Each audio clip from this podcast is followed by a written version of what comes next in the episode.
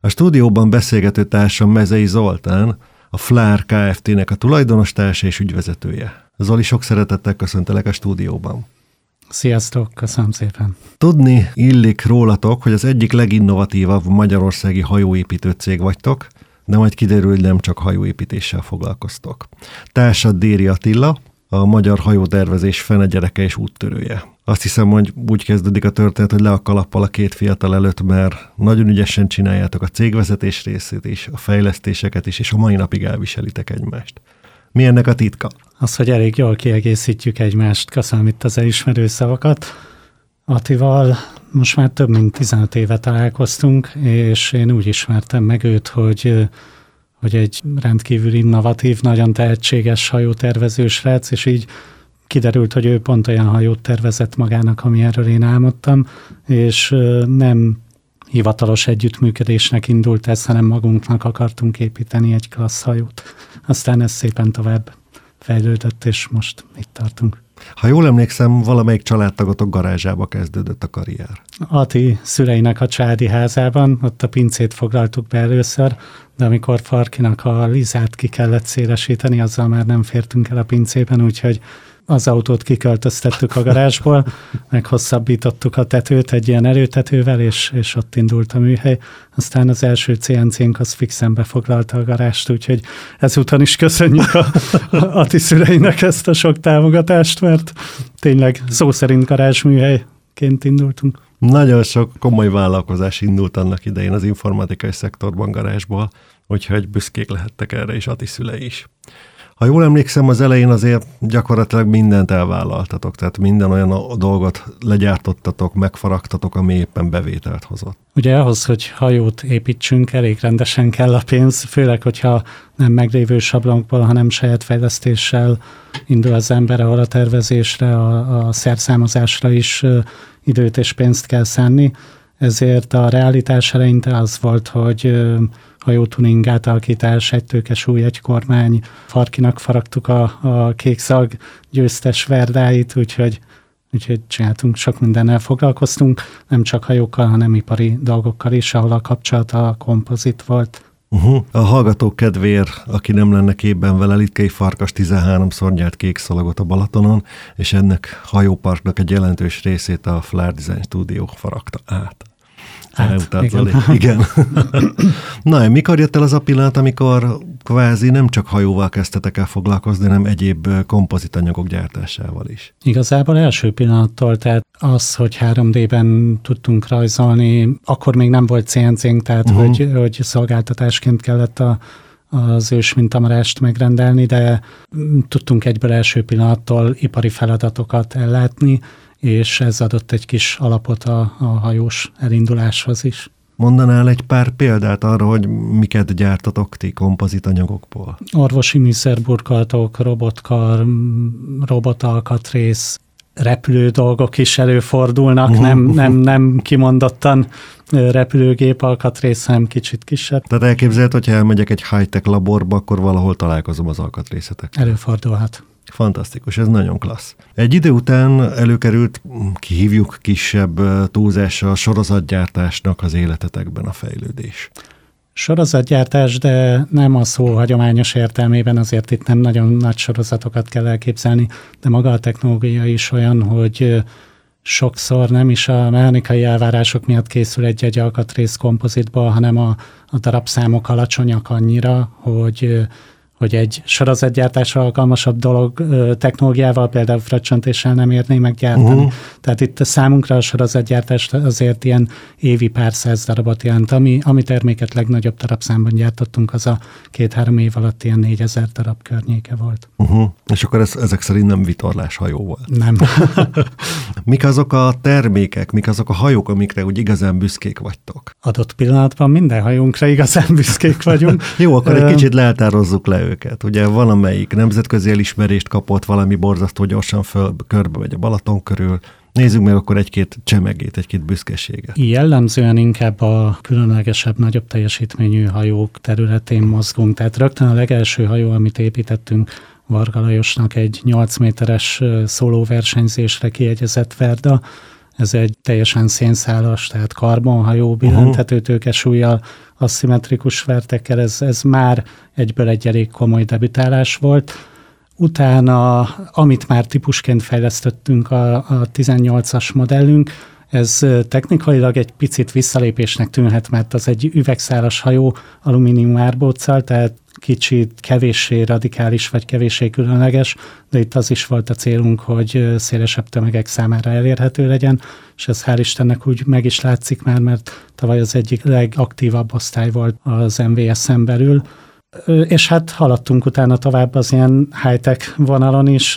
Lajosnak is építettünk új hajót, még egy kicsit tovább fejlesztve ezt a 8 méteres vonalat, 37-es hajónkat, azt 2018-ban az év európai jachtjadíjra jelölték, ez egy elég nagy szakmai elismerés volt Én nekünk, még gondolom. akkor is, hogyha nem, nem mi nyertük a, a versenyt. Ilyen területen mozgunk, motorosokkal is egy jó pár éve elindultunk, saját termékünk is van, bérgyártást is csináltunk, úgyhogy most azt számolgattam, hogy tavaly léptük át a százas határt, hogy száz fölött vannak már azok a hajók, amik, amiknek legalábbis a testét mi építettük. Azért ez már egy szemmel látható mennyiség. Ez már kezd az lenni, lehet, hogy nyugati léptékkel, vagy nagy európai szemmel nézve, ez nem egy nagy darabszám, de itt a, a kis magyar valóságunkban szerintem ez már, ez már látható. Ugye ezek kézzel készülők, kvázi ti egy kis manfaktúra vagytok. Igen, bár maga a technológia, ha csak nem a nagyon tömeggyártott amerikai torosokat nézzük, akkor jellemző minden hajógyártásra, hogy kézzel készül. Uh-huh. És mekkora apparátussal csináljátok? 12-13 fő körül van a, a csapat, uh-huh. néha kicsit több, néha kicsit kevesebb, ez most egy stabil, stabil core team. Térjünk is egy kicsit a Flár 18-asra, hiszen azt mondtad, hogy az egy picit kilógó modell a portfóliótokból, nem annyira high-tech, nem annyira innovatív, viszont egy szélesebb nagy közönségnek készült. Kik ők? Ki a célcsoportja ennek a hajónak? Két célcsoportunk volt. Uh-huh. Az egyik azok az emberek, akik nem kisgyerekkoruktól szívták magukba a vitorlázást, tehát nem csinálták végig ezt a Optimist Kadett 420 uh-huh. 470 az iskolát, uh-huh. de szeretnének egy kicsit jobban megismerkedni a vitorlázással, és nem feltétlenül arra vágynak csak, hogy egy nagy nehéz túrahajón kényelmesen vitorlázzanak, hanem az élmény részét szeretnék átélni, és erre tökéletesen alkalmas a hajó, mert kicsi, mozgékony, de ahhoz képest stabil, nem csak sportolásra használható, hanem nyilván nem nagy komfort szinten, de azért el lehet vele túrázgatni, vagy anya meg a két gyerkőc el tud vele menni egy, egy körre. Hogy el tudják képzelni a hallgatók, egy kicsit akkor rakjuk össze, milyen hosszú, milyen nehéz, hogy tudjuk 5 méter 40 centi, uh-huh. kalóznál kicsit nagyobb, 200 kilót, nem nagyon könnyen sólyázható, meredek sólyán már bele kell kapaszkodni uh-huh. egy kicsit, de azért egyáltalán nem gond a mozgatása. De hát egy és család hát a, vízre tudja rakni. Igen, és a hajóról sokat elmondasz, hogy volt ilyen német vevőnk, aki a Smart-tal vontatta ezt Észak-Németországtól Dél-Olaszországig, úgyhogy, úgyhogy tényleg könnyen mozgatható és mobilis. És hát a másik célcsoportunk az lett volna, akik felhagytak a, az aktív kishajós versenyzéssel, uh-huh. de az élményt még szeretnék, de egy, egy tényleg családdal vagy, vagy kicsit komfortosabban, de inkább úgy tűnik, hogy az első csoport a törzs közönségünk. Tehát mondhatjuk azt, hogy a későn ébredők vitorlás hajója. Valahogy így. Cél volt az, hogy oktatásra is használják uh-huh. ezt a hajót. Tőlünk nyugatabbra használják is. Németországban van olyan vitorlásiskola, akik alapképzést folytatnak ezen. Itthon valami miatt ugye inkább a, a nagyobb hajókat használják oktatásra. Nem annyira tipikus, hogy kalózon vagy cukfógelem vagy ilyesmi hajón oktatnának, pedig egyébként alkalmas rá. Igen, pont erre gondoltam, hogy ugye akkor vagy ugye oktató, hogyha minél direktebb visszajelzésű hajóval tanítasz. Tehát ha egy nagy bútorszállítóval tanítasz, nincs se kormányerő, se szélbeállási hajlam, lesz -e neked komfort. Hol tartunk most a 18-as osztályjal, hiszen a közelmúltban olyan sikeres lett, hogy ők osztályá szerveződtek, saját programot futnak. 34. hajónál állunk gyártásban, uh-huh. és hát egy olyan 15-6 hajó körül van az aktív versenyző csapat. Néhányan kicsit szerintem még tartanak vagy idegenkednek a versenyzéstől. Én abban bízom, hogy a korábban már eladott hajók tulajait is be tudjuk húzni ebbe a közösségbe, és, és akit egyébként meg tudtunk győzni, hogy ne ijedjen meg tőle, jöjjön el, egy jó játék az egész, ők jellemzően ott is maradtak, és, és jönnek rendszeresen a versenyekre. Mi az a varázs, ami ebben a kis hajóban megtalálható? Gondolok itt arra, hogy ha nem csalnak az emlékeim, te magad is vigyorogsz ebben a bárkában időnként. Vigyorgok, néha egy picit vicsorgok, de, de azért a vigyora meghatározó. Tényleg élmény. Az élmény? Az élmény, meg a csapat. Aha. Tehát egy hihetetlen jó közösség alakult ki, és, és általában, amikor így, így beszélgetünk a, a többi tulajjal, akkor tényleg itt a csapatot nagyon-nagyon megemlítik, hogy egy, egy nagyon jó közösség összeállt. Te milyen poszton hajózol, hiszen te eredetileg szörfes vagy. Mit csinálsz a vitorlás hajóba? Előlősz, hátulősz? Tanulni próbálom a kormányzást, de, de szörfeshez hülyen, szörfeshez hülyen nem ijedek meg, hogyha vízbe kerülök, ami azért előfordul. Szóval dobtátok már el a bárkát. Előfordul. Hozzáteszem, hogy nagyon sokat kell hozzá hibázni, de, de előfordul, tudunk. És akkor vissza is tudjátok állítani. Nagyon könnyű visszaállítani, ha nem fúr le az árbóc. Aha. Ha lefúr, akkor azért ott ugye kicsit birkózni kell vele, akkor is ki lehet cibálni, de most már elébe megyünk a dolognak azzal, hogy a Airpods csúcsra egy ilyen felfújódó lufit felteszünk, és akkor nincs ez a probléma. Ez a vízi légzsák. Igen. Ha már a szörfezésnél beszéltünk, a közelmúltban volt egy nagyon komoly szörfes kalandot, amiről be is számoltál az Aqua magazinnak. Melyik verseny volt ez? 19-ben voltam kint először a Defi Winden, ez a világ legnagyobb windsurfos eseménye, uh-huh. meg ehhez kapcsolódóan most már megszervezik a Defi Kite-ot, meg a Defi Winget, tehát a kájtosoknak és a wingfoilosoknak is pár nap eltéréssel egy ilyen közös nagy rendezvény sorozatot hoznak össze. fesztivál. Ez brutál fesztivál, szó szerint fesztivál is. Itt annyit érdemes tudni erről a rendezvényről, hogy Dél-Franciaországban a földközi tengerpartján Grissonban van, és 1400 főben limitálják az indulók számát. Mi van? 1400? És egyszerre indítják a mezőny. Nyilván már ez sem egy egyszerű dolog. Egy 800 méteres rajtvonal van, egy motorcsánk szágult végig a rajtvonalon, és rabbit startnak, tehát nyúlrajtnak hívják, és, és annyi a feltétel, hogy a motoros mögött kell elhaladni. Tehát keresztben egy valaki padlógázzal, mögötte elbújsz, és az a rajt. Igen, igen. Egy hosszú távú verseny, 40 km körül volt a táv, de most odaépítettek a, a lenti kikötőhöz egy gátat, úgyhogy rövidíteni kellett kicsit, 800 uh-huh. métert levágtak belőle, és mivel oda-vissza, oda-vissza, ezért ez, ez már úgy láthatóan rövidített a, a távon. Egy négy napos fesztivál, szó szerint hatalmas koncertekkel, nagy bulikkal, az abszolút pro arcok is ott vannak, tehát ott, ott lepacsisztunk a Björn Dunkerbekkel, ugye 41-szeres világbajnok, ott volt Antoine ő, ő lett a második, most ő is 24 világbajnoki címmel most vonult vissza 50 évesen, tehát hogy tényleg ezek az emberek ott vannak, velük együtt egy pályán megyünk. Nyilván én speciál fele olyan tempóban, vagy, és, vagy fele olyan idő eredménye, de, de, de most mondtad ki a lényeget, hogy ezren vagy 1300-an ott csapatnak körül, ez egy akkora flash, hogy leírhatatlan. Hát a hallgatók nem látják, de az Zoli arcán ugyanúgy visszatükröződik a lelkesedés szerintem, mint amikor valóban ott van. Ez, ez veszélyes téma egyébként annyiban, hogy végtelen sokat tudok, és sajnos végtelen sokat is beszélek róla, úgyhogy... Jó, de ide elvitted a kedvesedet is, ha jól emlékszem.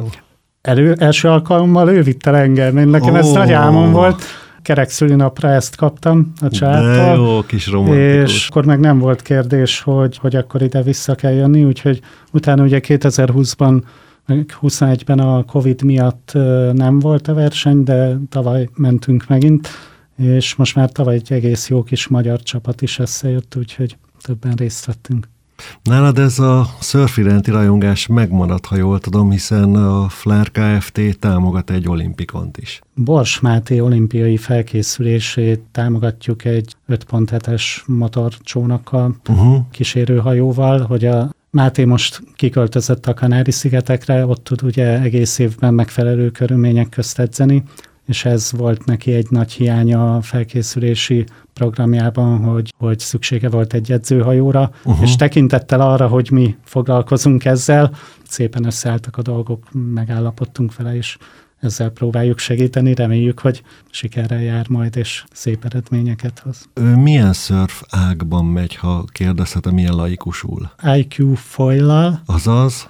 Ez a Starboardnak egy van design osztálya. Tehát ő repül? Igen. Tehát ő repül, tehát gyakorlatilag a víz felett van a kis deszkája. Olyannyira repül, hogy ugye elkezd helykenese rekordot, ő tartja valami másfél óra körüli idővel. Azt a betyár mindenit. Úgyhogy el, elég komolyan repül. És van esélye kijutni az olimpiára? Hogy látod, Zoli? Megmondom őszintén, hogy egyrészt én hiszek Máténak, uh-huh. másrészt meg nem arról, vagy nem csak arról szól ez a történet, hogy kijut-e az olimpiára, vagy sem, tehát, hogy ez így nem elvárás részünkről, hogy akkor jusson is ki. Elég, hogyha mindent megtesz, és drukkolunk neki. De jó.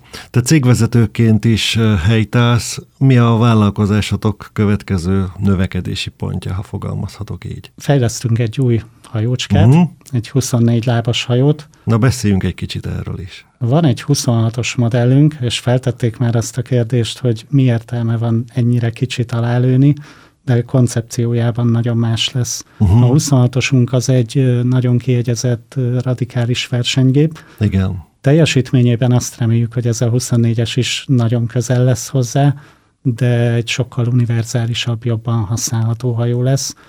Ennek már lesz egy kis beltere, ez az első hajó a Flár műhelyből, ami, aminek élvezhető használható beltere lesz. Igen, ti mindent felszoktatok áltozni a sebességolterán. Kit érdekel, hogy hol alszik és hol eszik? Most ennél már érdekel, Aha. de annyira azért nem hazudtoltuk meg önmagunkat, hogy ez is egy karbonhajó lesz karbonárbóccal, uh-huh. elég komoly teljesítménnyel. Inkább az érdekelne a felhasználás oldaláról, hogy ezt is parton szeretnétek tárolni, mint a 18-ast? Vagy? Cél volt, Cél igen, volt. és itt a karbon mellett nem is csak a teljesítmény volt a döntő szempont, hogy ne üvegszába, hanem szénszába uh-huh. építsünk, hanem ez is, hogy olyan tömege legyen a hajónak, hogy, hogy ez még sólyázható maradjon. Ti is szembesültek azzal a problémával, hogy nem nagyon van kikötőhely, nem nagyon tudtok parkolni?